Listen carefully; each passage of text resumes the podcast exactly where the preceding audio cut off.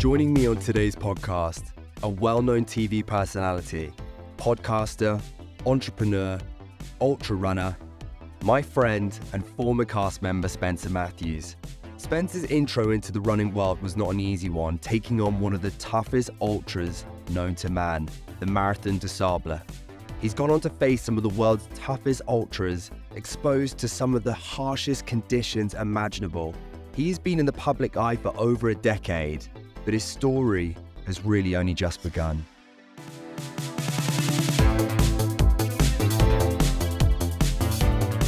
Spencer, Mate, I'm going to be honest. So, when I first met you, never in a million years did I think I would have you in a studio doing a running podcast.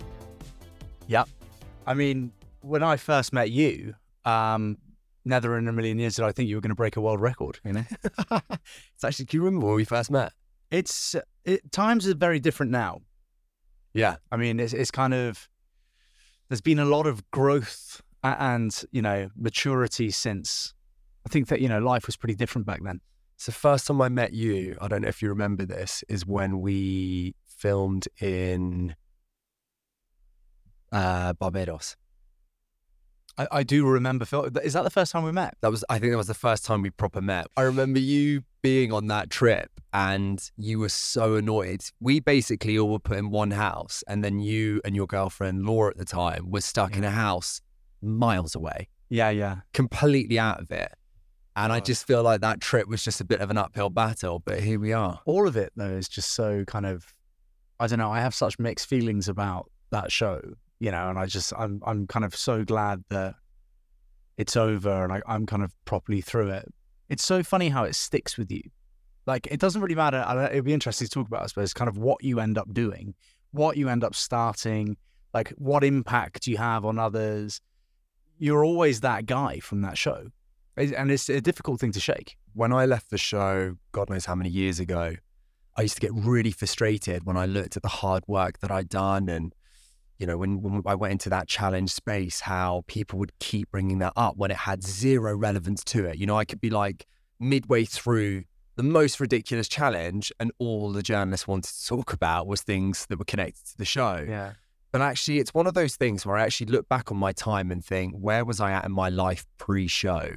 And I think if you go into that opportunity with a level head, it's amazing what can come from it. And so I think it's one of those things where you just have to accept that, if anything, the thing that you did had such a major impact in people's lives. I think on the flip side, if you were to have done it and no one mentioned it, Yeah, I suppose so. that would be a bit of shit. Yeah, yeah, no, I suppose so. I, I just, I just feel, I, I feel like, um, I don't know. I've never really loved reality TV, full stop, and I've done so much of it. It's kind of like a trap I fell into when I was younger, and like some of it's all right, you know, like MasterChef and the jump and bits and bobs where you kind of like learn a skill, but other bits of it was just, um, I don't know. I just really didn't enjoy it for so long.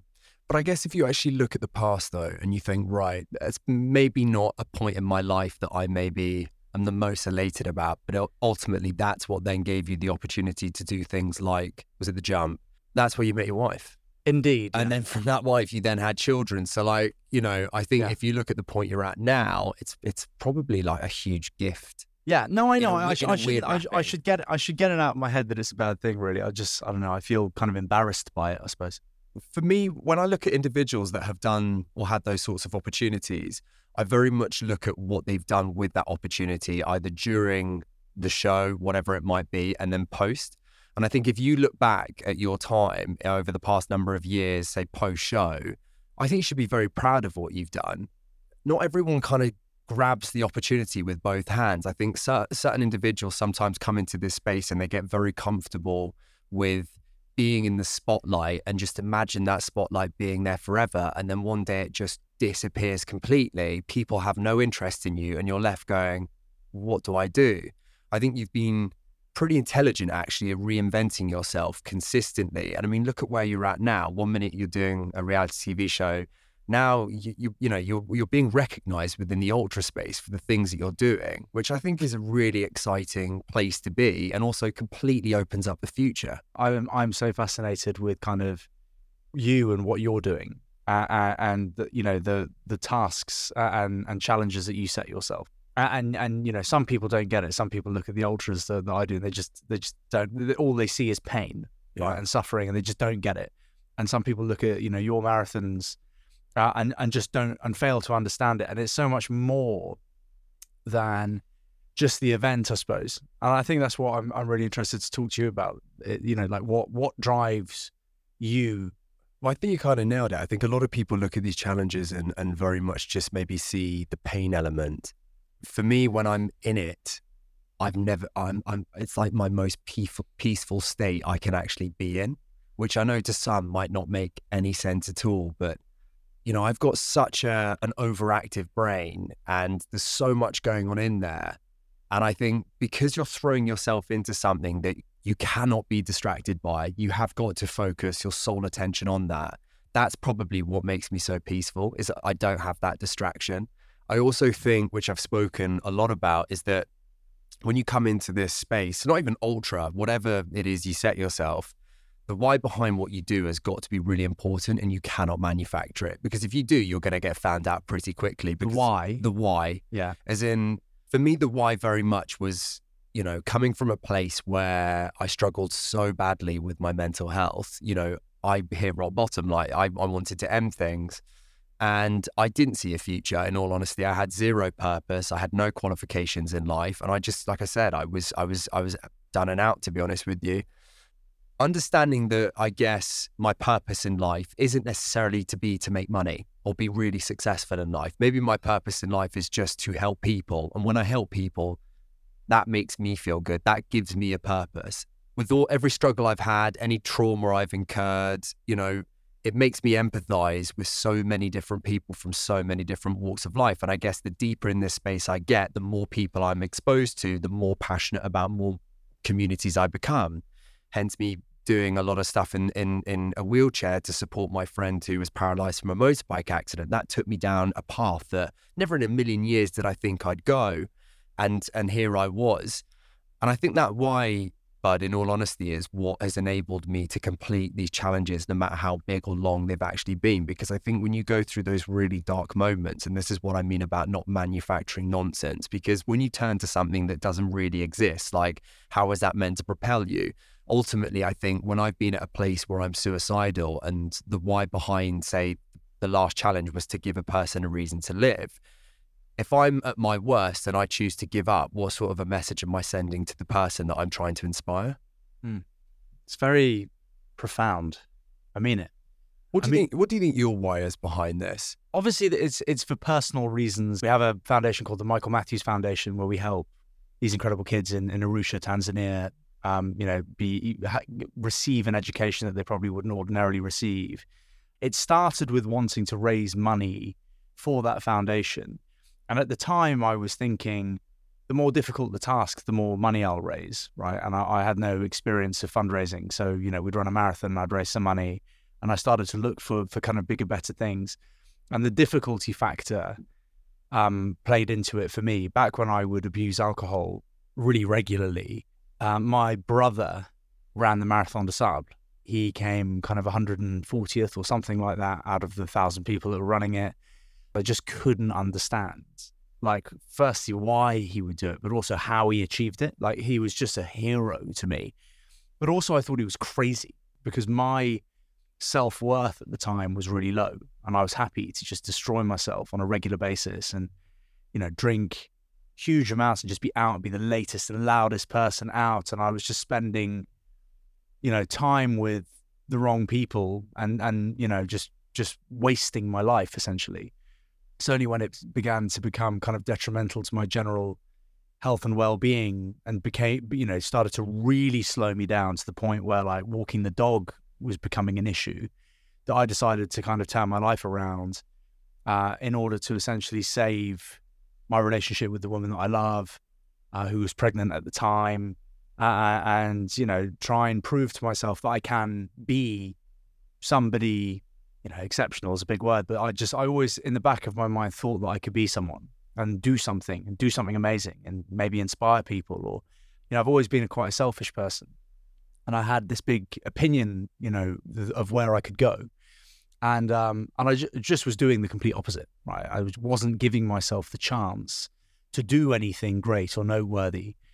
I signed up to the Marathon des Sables on one of the first days where I had become sober. Just signed up to it, just just entered and signed up and thought, okay, well, you know, now I've got this to to aim for, and did a few runs and got prepared. But like eventually, what what what's happened with me is that I enjoy the discomfort, kind of not in a sadistic way. I find that I learn tons about myself when I'm really up against it. It's actually even better if you're kind of underprepared in my case, because it's like you you really hit these walls where you feel like you, you simply won't be able to to get through it. And of course, you keep going and you push through the stress fracture or whatever it is you might be going through and you and you get there. And that sense of of kind of pain and discomfort is really I really welcome because I've had I've had an amazing life, been very privileged. You know, I've grown up with a loving family, and, and you know, minus my brother dying when I was young, which of course was you know traumatic for the whole family, and minus not really being able to kind of cry or show weakness without it being punished essentially in our household. I've had a very good life. Lots of people go through loss, uh, and I'm sure lots of people grow up with strong northern fathers who don't believe in crying, right? So they're not excuses, but I found myself kind of suppressing emotion for most of my life. And now that I've had some conversations with some people, um, you know, I, I feel that that could be a reason why I drank to excess so heavily to kind of feel emotion somehow, right? To let it out differently because I would struggle to be emotional just on a daily basis. Like, you know, if I see pain and suffering, I, it's it's something that I might sympathize with, but I, have always lacked empathy, and like I, I don't really know why that is, but kind of think because of my brother passing and stuff, I always thought that other people's problems growing up were smaller than what I'd been through, and therefore couldn't quite understand why they were whinging. And I kind of have become my dad quite young, right? I just, you know, get through it, carry on, you know, shut up, basically. Uh, and that's found me quite black and white. I love being crushed and defeated by these things. Like, I haven't found any of them easy. And there have been times quite early on in some instances where, like, you just feel flattened by the whole experience. In this recent one in the jungle, if you slip and break your leg, or you decide, or, or you get your food wrong, or you're dehydrated, or, or you know, you're fucked for lack of a better word, extraction's going to take 10, 11 hours. They're not going to be able to get to you. They can't get you out because they can't fly anything in because it's so dense. You need to be carried out, which would take just ages. The whole thing can become a bit of a nightmare. You know, we saw some fantastic athletes not make it. And um, I think just that level in a roundabout, sorry, I've, I've completely gone off piece essentially, but th- that is what I like um, being a part of that, that fact that it doesn't really matter who you are or how strong you are or how gutsy you are like you're up against it in in these things. And you know nobody breezes them. You're a very unique character but as in like you're you're an individual that i think can be misconstrued so easily because of this bravado but also you like your energy. Like you know we were literally just talking before the podcast recording and you're you know you're going to get diagnosed for adhd I've got a podcast called Big Fish, and I interview people with you know incredible careers, and we talk about how they define success. Quite a few of them have said to me, like, "You do realize you you have like serious levels of ADHD." I've literally sat there interviewing them, and I'm I'm just like, "Why do you say that?" They're just like, "Your mind's just like." somewhere else. And I'm just like, is it? Like I'm literally, I'm literally listening to you. like, like I, in, in, my opinion, I feel so present. I'm just like, uh, oh. I, I missed our ride to Glastonbury, right? Uh, because I was interviewing Sadiq Khan, and at one point I did ask him a question, and I was just thinking like, I wonder if the bike that's outside is going to be, uh, you know, ready and waiting, and I wonder where it's going to be. Is it going to be on this side of global or that side of global? I just complete, and, and there I did just like exit the room and came back and you know, I'm interviewing the mayor of London. And if you told me like a few years ago, like you're going to interview the mayor of London, I would have just been like, am I? I think with you, what I've come to realize is that when you're having a conversation, if you are truly in invested in that topic yeah. and there's something for you to learn from it, yes. then, then, then you have that person's You've got attention, You've right? Do you reckon that's why in this ultra space, then that's maybe an element of it that you absolutely love? Because whenever I've done these trail runs or just even the team that I've got, you're so connected and inspired by these individuals. I've never met a single dull person on any run that I've ever been on.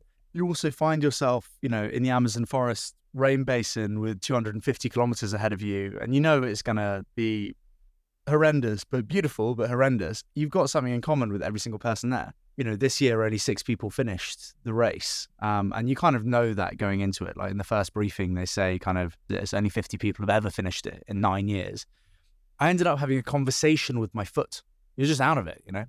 I mean, I've I've I've hallucinated and seen my dad and gone to hug him and then he's disappeared. Really? Yeah, that was during JOGLE. This was on a really really long day, and I just Do you think that? Do you think that is because when you go through certain kind of boundaries and walls that you're able to transcend into kind of like like is it is it a spiritual thing for you? I mean, I, to be honest with you, you know, you'll have specialists on the on this mic right now telling you the the scientific reason for that, and then there'll be other people that will read it in a different way. I don't think there's a right or wrong. I don't think you can prove it. I think it's just what the person's interpretation of it might be. How clear was your dad?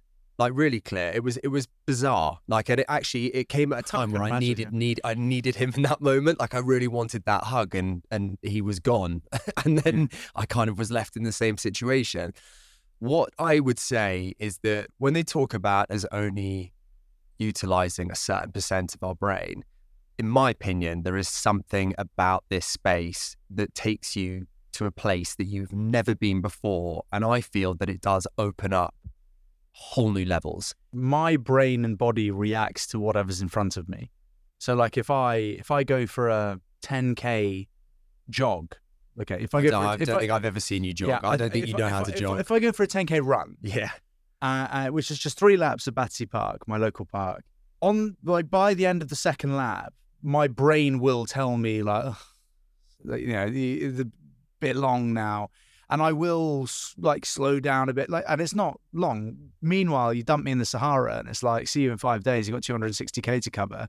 It's kind of like the very first checkpoint is 10k, and you just blast through, you hammer through it like an animal, you know. But, but there are no different levels to the fitness. So it's kind of like on the one hand, you've got 10k and that's your finish line. Finish lines are really dangerous, in my opinion. Like like it's kind of like with the Amazon thing. I I knew with about 3k to go of the whole thing, like I was out of fuel. In, a, in, a, in an incredibly serious way, like I was in and out of kind of consciousness. Uh, I was I was I was going left and right all over the shop, like adding to my distance basically because I couldn't couldn't stay in a straight line um, and it was incredibly painful. And I knew it was warm. It was like 24 degrees, 25 degrees.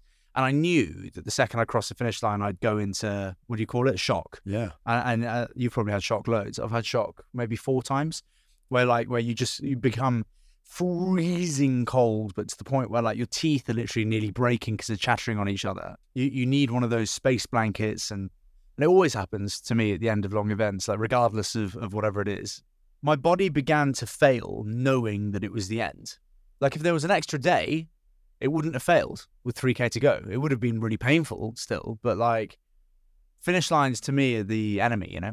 I had a situation in Sri Lanka where I'd run out of water and I was running through these patty fields and I was severely dehydrated. Like this is this is and there was no one around. And um I was, it's kind of panic stations where there was no water. Well that's a lie. There was like a stream, but it was it, brown. Yeah. And I and just the amount of crocodiles. Oh yeah. I was head first in, bud. Thankfully I had my snorkel with me. But I just looked at the water. I thought the risk factor of this right now, I, I just don't think it's worth it. Are the crocodiles in there? Because there've been several times throughout the jungle where I'd gone to sit down and they're fucking scurrying off. Fortunately, when I genuinely was almost out, two local guys came out of nowhere, and I think they could clearly see I was in in dire need of some help. No, no English whatsoever, so there was no communication, but they could tell. And they, to be honest, made the decision for me where one of them had like a, a, a broken plastic bottle and basically was just dousing me with the water just to bring the temperature down. Well, I remember when I went to stand up, I literally passed out into one of the Sri Lankan guy's arms. I had to muster something up and go right. I think there was like three more k to go, but you know what it's like when you're in that headspace. Three k is is like a marathon. It, may- it may as well be running like to France. Genuinely. Yeah. And I just thought, okay, well, I've, I've, this is my only option. We've brought the temperature down. I can just about walk now. But during that walk, I was looking at that moment going, has every bit of adversity I've ever faced and the trauma I've incurred and the experience I've inherited from previous challenges enabled me to put one foot in front of the other? Or would every person be able to do that? I do wonder if everyone's on the same page or if in that moment that's when someone went, nah, I'm out. I do think it's in your and my system to not give up. This week's episode is sponsored by Runner. Runner is a personalized running coaching app helping runners of all abilities train for any goal, from a first 5K to a marathon, even an ultra marathon. When the time is right for you, your plan can be created within a minute and ready to go. With each plan, Runner provides all the help a runner requires, including strength and conditioning, and you can also reach out to the team at any time via the support tab inside the app. For a two week free trial on any personalized running plan, use the code PHOENIX. No matter your goal, Runner is there to help you achieve it. There was this guy who, like, insane athlete, much better ultra runner than me, like, had won like most of the other Beyond the Ultimate events uh, and had done all of them apart from this one, right? So this was like the final crown, the final jewel in the crown. Uh, he was looking to win it. He was coming second. Um, and he just had this catastrophic failure on like day three. Like he, I, I overtook him. I was fourth at the time, and he was second, but he was miles ahead. Like by, by miles ahead, I mean like hours ahead, right? Not on the day, but overall, uh, come that day. And um, and I saw him in the jungle, and I was going through hell at the time. Like I can't tell you how fucked I'd gone through the whole kind of violently swearing phase to like the I'm exhausted phase to the not being able to really properly carry on phase and just thinking like I'll just get to the next checkpoint, like just one foot in front of the other, just climb this hill. Like there'll be a checkpoint at some point. I'll sit down and I'll just cane like caffeine and I'll just get a bunch of shit into me. Like even if it means I've got no more food for the day, I'll just eat and get comfortable. And I saw this guy and I was like, what is going on here? And like, I kind of chased up to him and found him, and he was like collapsing. And I was like, "Can I help you?" But a little part of me in my head because he was very like, he had a ton of well arrogance going for him, like going into this thing. And part of me was really like, I was just like, hmm, how interesting, because I was like, if he falls out the race, like I'm gonna come, I'm gonna come third. I'll be on the podium. Um, but then again, I was just like, I don't want the bloke to die either, you know. So I was just like, I was just like, can I help you at all? But the fact that it was me asking, he was just like, no, it's fine, mate. Just leave me. He's like, he was a bit angry. He was I'm like, not surprised. He was like, just leave. I'd leave be annoyed if was- you were yeah, the one yeah, helping yeah, me. yeah. Can I can I assist you with uh, some of my That, that would have wound yeah. him up so much. oh so badly? But I also knew that he wouldn't make it to the checkpoint and everything. And he was like, I don't think I'm going to make it. And I was just like, There's nothing you can do, by the way. Did you smile? Um, a small part of me did immediately picture me on the podium, right? But but like we are all competitive animals, you know. Uh, but also a big part of me was like, well, I hope he's all right. It gave me an enormous energy boost. So like it's literally, but I was out of energy as I was just saying. All of a sudden, I was fucking running again, and I was and I was thinking in my head, I was like, God, I'm a, I'm a nasty fucker. I was like, literally, this this this him seeing him fail has given me energy, right?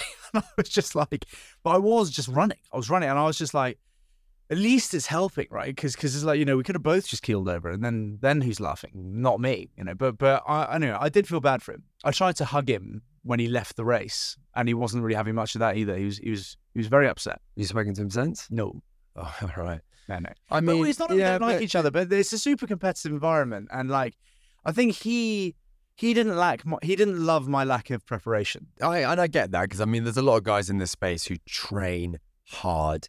His know, pack was packed. Like, like I can't tell you how it was packed. It was just it was perfect. Like Yeah, he, had, he had everything was perfect. Like eh, perfect, perfect.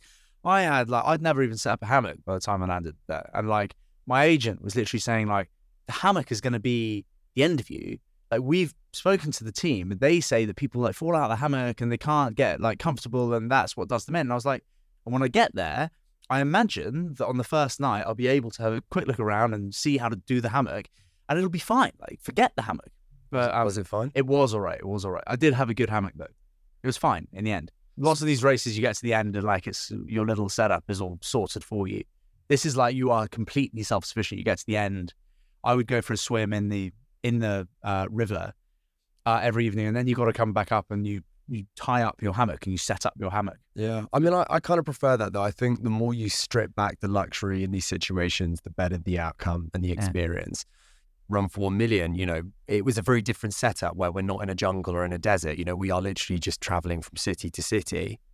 The car parks, I'll be honest, weren't luxury, but, you know, it was a different scenario. And, you know, I found myself in situations where, you know, on, on a number of the marathons, you know, a friend or someone they knew was a barber and was like, Bud, can I, you know, dude, can I cut your hair? I just I wouldn't cut my hair. I would rarely wash. I kind of let whatever facial hair I can grow grow because the more feral I feel, the better it is. I, for me, it was just a case of when I wake up in the morning, the the dirtier I feel.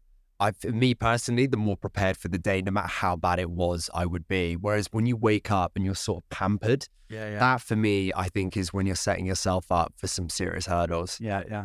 See, it's interesting because you were talking there about the competitive element, and I think this is where we're quite different. I think you get your thrills and you're excited by these these races based on where you position, right? Whereas I'm very different in the sense that whenever I do them, I just don't I don't care about winning. For me, I think that's probably why I go down the path of doing things that have never been done before. That's where I get my thrills. The minute you start taking on people, I don't know why, I just kind of disconnect from it. Like I, I did want to finish it. I knew that very few people would finish it. I just wanted to finish it. If I came dead last by 12 hours, I would not have cared. Um, but it it was great to kind of like in that first day to really get a sense of like, oh shit, like you know, either they're all holding back or like I'm at the front. You know, great. I, do you find with with each challenge that you set yourself though, I guess there's lessons that can be learned from them. So the first one was MDS, which, you know, for most people, that's they would put that up there. I would say for anyone that's coming into the running space and certainly for like,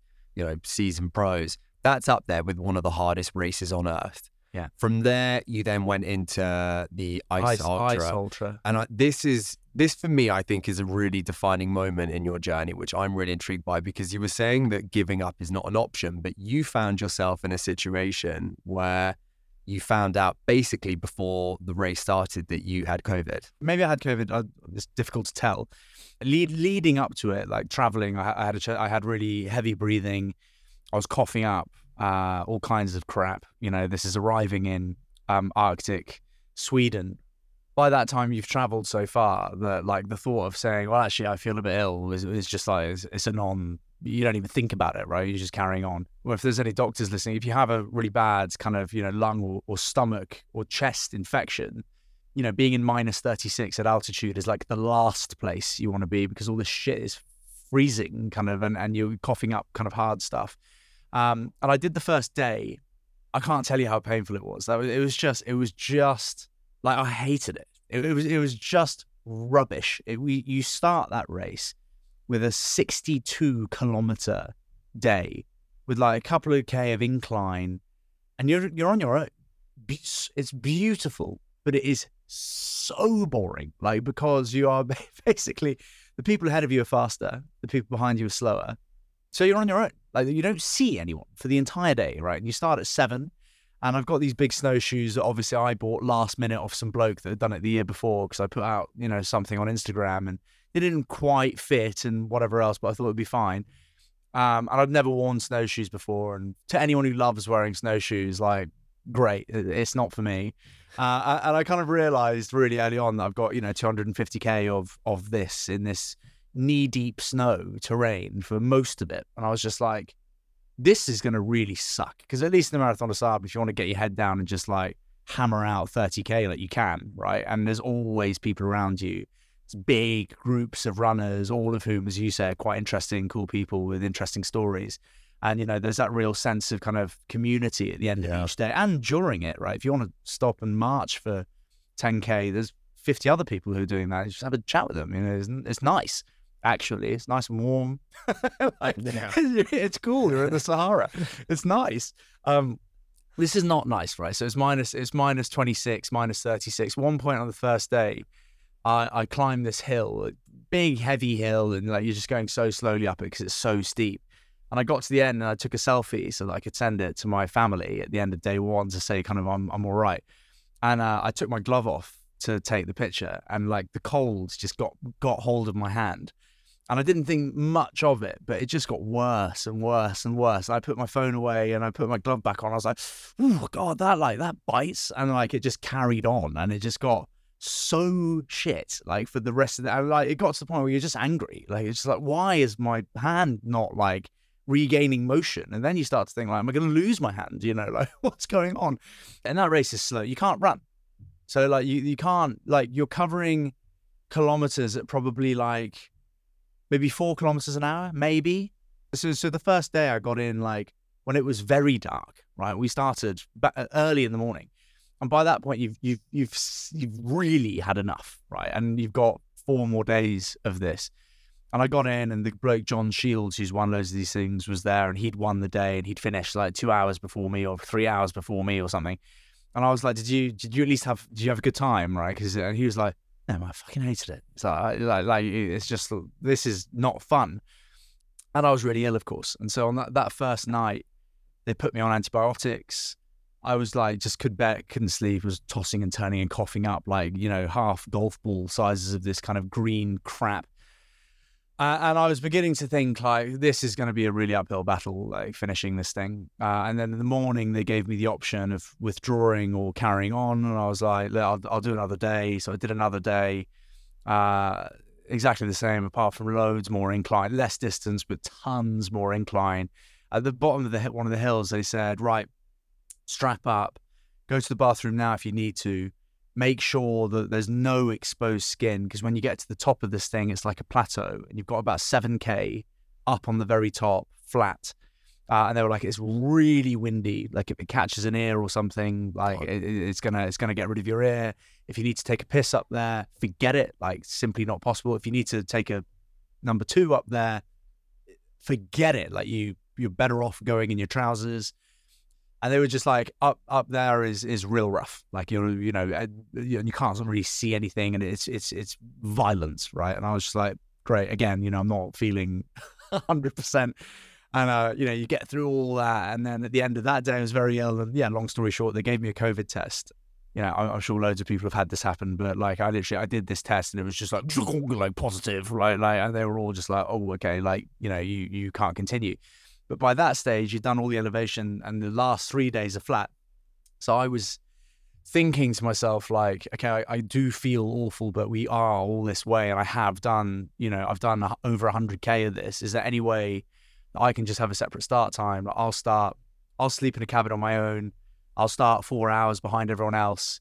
Um, don't like when when I arrive at checkpoints, just like leave the checkpoint, and step away, and I'll just sort myself out. And they were like, no, like we can't, we can't like let you carry on. So that was the first time you had to pull out. Yeah. But do you know what though? I think at the time though, I have to say, like, like looking back at it now, it's kind of like mm, it's really annoying because I didn't finish it. But at the time, there was a, an enormous sense of relief because like there was there was no fun or comfort in that race of any kind. Like, it, like by, by the way, you get to the end, to these log cabins, and you think like, oh god, I'll just have like a lovely like warm cup of tea and I'll just like get my sleeping bag out and it'll be there might even be like a lovely log fire or a radiator. No, mate. Like it's it's it's, it's minus ten in your log cabin. I just I think that decision making when you're in that moment, it takes the best type of runner, I think, to make that smart decision. Because I think when you go into that, you have to understand what's the limitation. There's a big difference between not wanting to test yourself and understanding when is it too far. For me, I think India's always been my greatest asset, my daughter. Whatever I do, if I feel at any point that will impact her or her life, then it's an absolute no. So whenever I go into any of these ultras, she's the first thing that comes to my mind. Had they let you, would you have kept going? But then are you not in fear of irreversible damage? Well, so that's that was the deciding factor. So I said to them, I was like, look, the chances are I've probably had COVID for this whole thing, right? Like, you know, I haven't just caught it up here in one of the most remote parts of the world. I just said these first two days have been incredibly painful. I don't know if it's the race or if it's the fact that I'm ill. Uh, but can I not just finish this now? Because, you know, I, I was in a horrific way, but I was like, I also kind of don't want to leave everyone and fly home on my own and I'm going to have to isolate for a while. So, like, this is essentially isolating, like up here. Can I not just finish the race?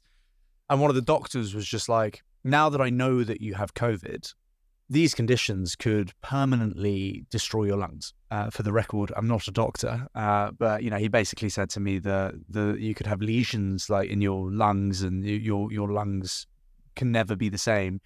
Something to do with something crystallizing on the inside of my lungs, or um, there being some kind of liquid in my lungs that could freeze essentially as a result of me not, you know, looking after myself because uh, I was ill it wasn't up to me to carry on anyway. But once I heard that, I was kind of like, well, yeah, I mean, the sensible thing is obviously to stop. Well, I guess when you're inspiring people and people will be influenced by the decisions you make, I think it's those decisive decisions that are such well, it's, it's so valuable for the people that watch you.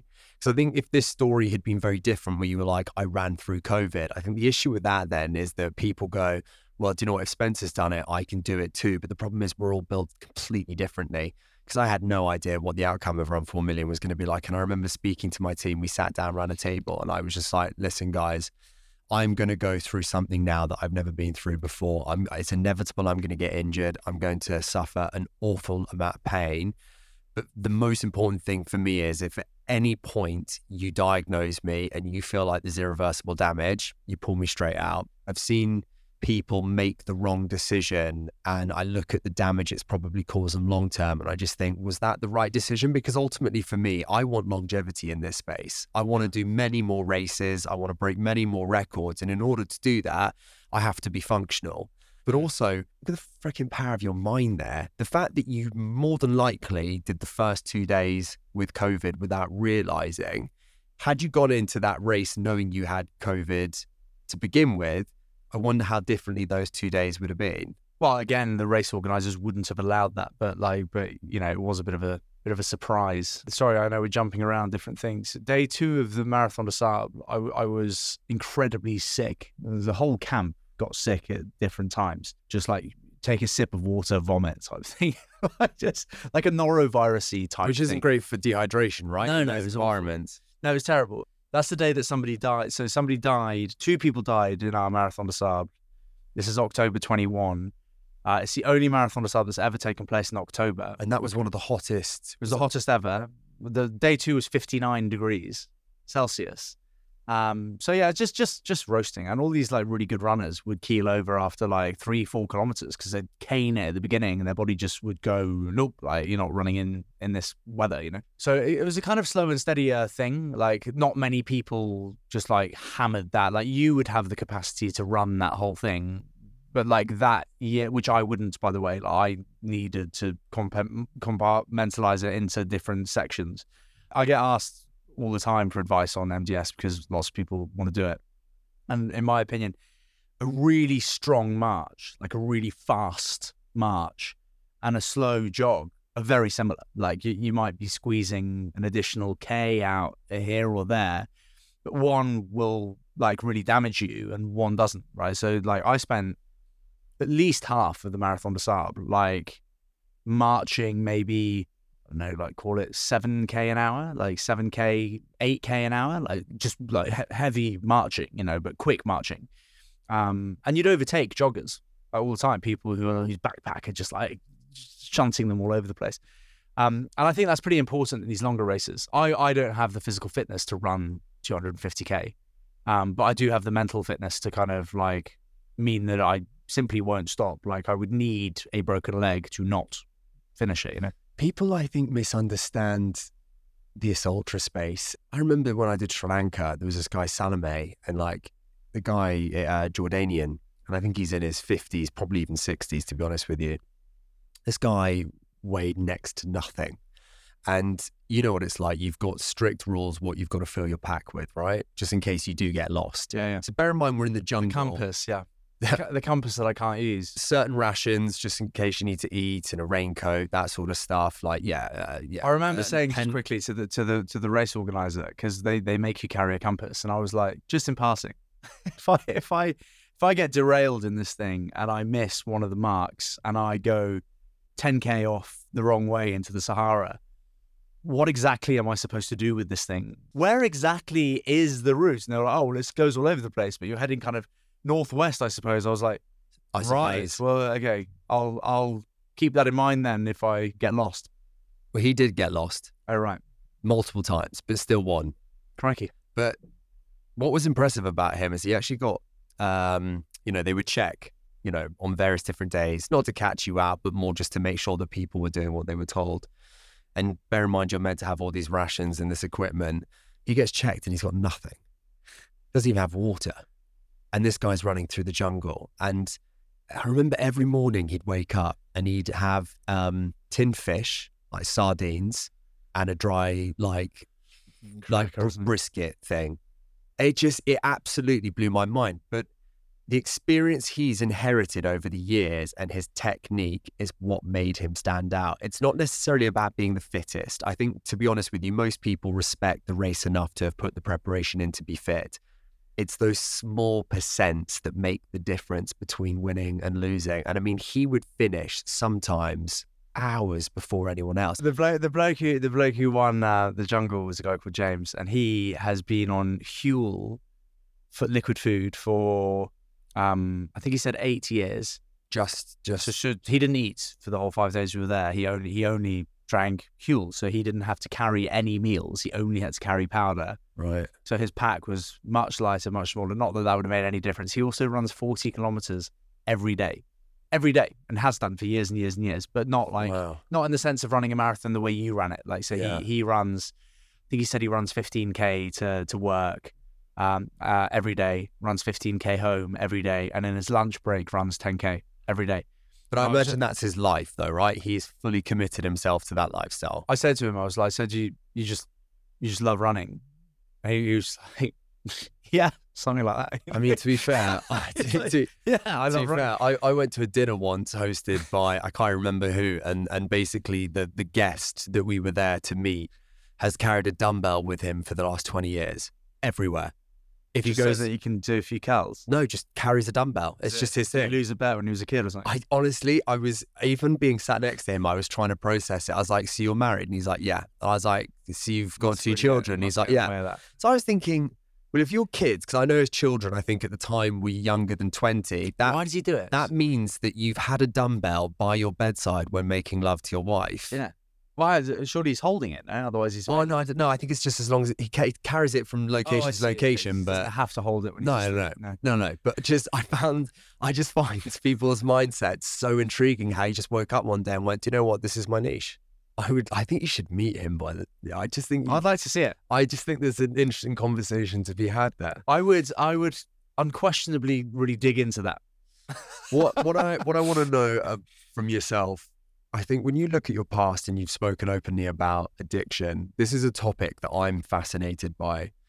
What is it about certain sports, running specific, say ultras, where you find so many individuals who who were addicts invested in that? Is that because it's something that you can still get a high from. For me, I think what I find interesting is for anyone that I've met who's an addict that's gone into that space, I imagine when you look at the intensity of that lifestyle and the resilience that builds, when you implement that then into running, does that does that almost give you like a, an advantage?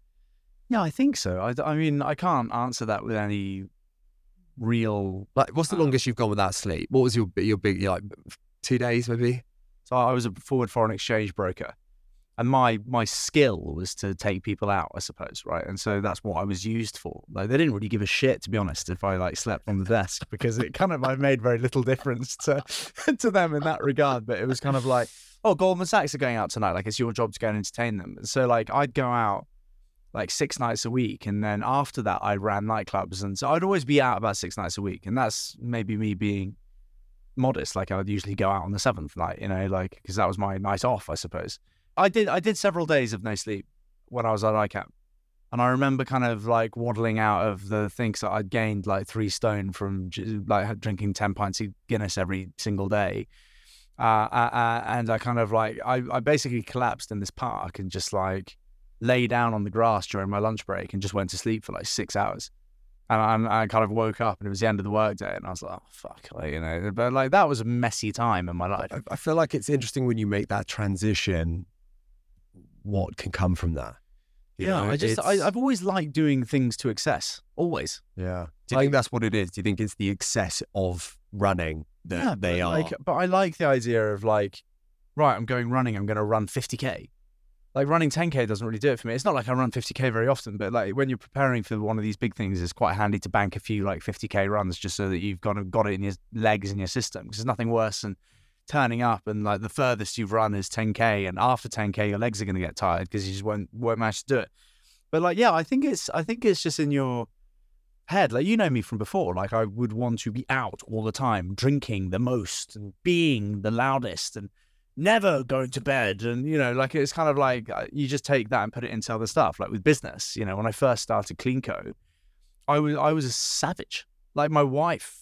I'm not sure which she preferred. I took all of my energy from being an insane drinker and just channeled it into being an insane entrepreneur. And I was on the phone at 3 a.m., 4 a.m., never sleeping. I feel like I'm far more balanced now.